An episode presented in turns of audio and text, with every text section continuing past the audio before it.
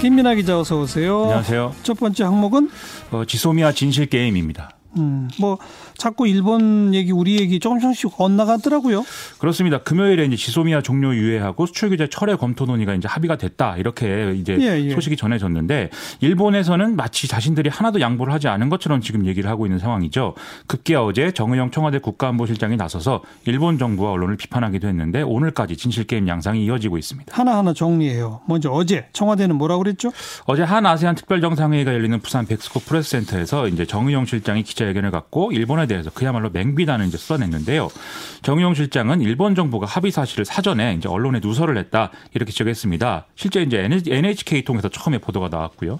그리고 동시에 발표하기로 한 양국 합의를 어기고 일본이 이제 칠팔 분 늦게 발표했다 이것도 지적을 했는데요.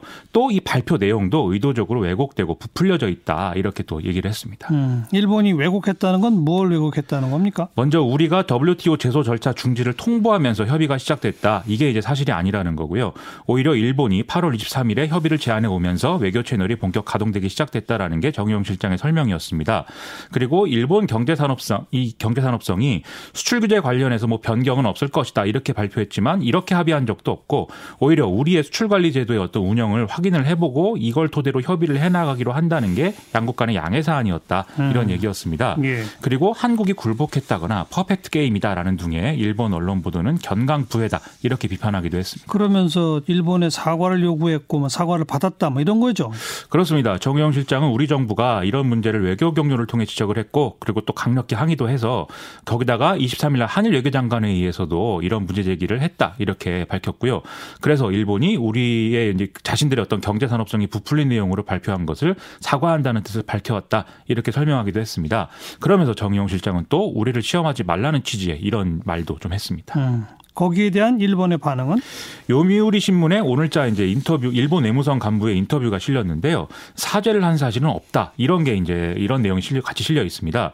그리고 경제산업성도 자신들의 발표 내용은 한국과 사전 조율을 거친 내용이다라고 트위터 등을 통해서 밝힌 바가 있고요.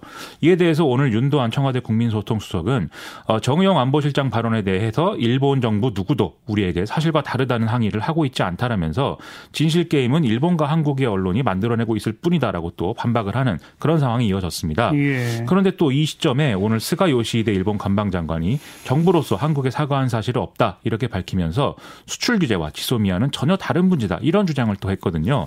다만 우리 정부를 향해서 뭐 공식 라인으로 항의를 한 것인지는 이제 확인이 안 되는 상황입니다. 음.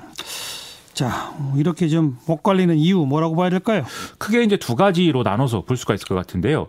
첫째는 아베 신조 총리의 이제 국내 지지율이 떨어지는 위기가 있다는 점입니다. 아베 신조 총리가 정부의 벚꽃놀이 행사에 자신의 지지자들을 대거 초청해서 공식 행사를 사유화했고 정부 세금을 자신을 위해 썼다. 이런 의혹들이 야당들에 의해서 제기가 된 시점인데요. 일본 언론들이 발표하는 여론조사를 종합해 보면 아베 신조 내각 지지율은 이 문제로 5% 이상 하락하는 그런 모습들을 보이고 있습니다. 반면 수출 규제 등에 대해서는 국내 여론이 나쁘지 않기 때문에 우리의 지소미아 종료 연기 결정을 뭔가 돌파구로 활용하고 있는 거 아니냐라는 비판 나오고 있습니다. 음, 또, 또 한 가지는? 앞으로의 협상 과정을 염두에 둔 행보일 수 있다라는 건데요. 지금 지소미아 종료 유예는 한국의 뭔가 무리수를 거둬들인 것에 불과하다. 일본이 이제 이렇게 규정을 하면서 수출 규제와 관련해서는 강제징용 판결 문제하고 연계해서 풀겠다. 이게 이제 속내가 아니냐는 거거든요.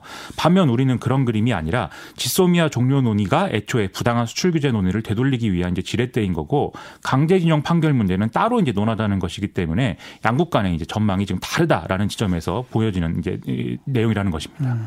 뭐 따로 논해야 한다는 그 강제징용 판결 그 해법도 찾아야 되는 거 아니에요? 그렇죠. 이게 일본 정부는 거기까지 보기 때문에 이제 이렇게 반응하고 있는 거일 수 있겠는데요. 그간 언론은 이제 이른바 문희상 의장안에 대한 일본 반응이 좀 긍정적이다. 그래서 이 내용으로 이제 협의가 이루어질 가능성이 있다고 보도를 해 왔습니다.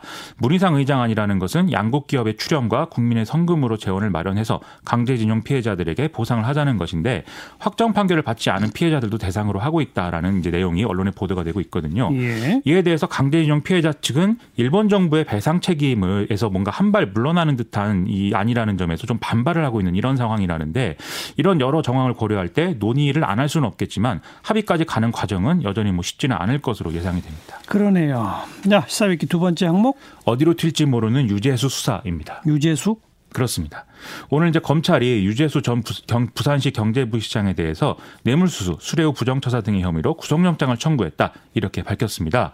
이 유재수 전 부시장은 금융위 금융정책국장으로 재직하면서 금융위 관리 감독을 받는 자산운용사 등의 여러 업체들로부터 차량, 자녀 유학비, 항공권, 오피스텔, 뭐 차량 운전사, 골프채 이런 걸 제공받는가 하면 특정 업체의 동생을 취업시키고 자신이 쓴 책을 업체가 대량 구매하도록 했다는 등의 의혹을 받고 있는 상황입니다. 예, 예. 이 유재수 전 부시장은 특정 업체에 이 대가로 금융위원장 표창을 주는 데 관여했다. 검찰이 이렇게 보고 있는데요. 이 표창은 실제로 제재 감경 효과가 있기 때문에 뇌물죄 구성에 필요한 대가 관계가 명확히 입증된다라고 검찰은 보고 있다고 합니다. 네. 근데 이게 조국 전 장관하고 연결이 되는 사안이잖아요. 그렇죠. 청와대 특감반이 2017년 10월 달에 감찰에 나섰지만 무마가 됐고 별다른 징계가 이제 이루어지지 않았다. 이런 얘기였는데요. 네. 검찰은 최근에 당시 특감반 소속이었던 인사와 이인걸 전 특감반장 등을 대거 비공개 조사한 것으로 알려지고 있습니다. 당시 민정수석이 조국 전 장관이었기 때문에 수사가 이대로 진행되면은 조국 전 장관도 수사를 받을 수가 있다. 이렇게들 보는데요. 문제는 이제 이 의혹이 조국 전 장관 수준에서 끝나지 않을 수도 있다라는 점에 있는 것 같습니다. 그럼 어디까지 더 간다? 한다는 거예요?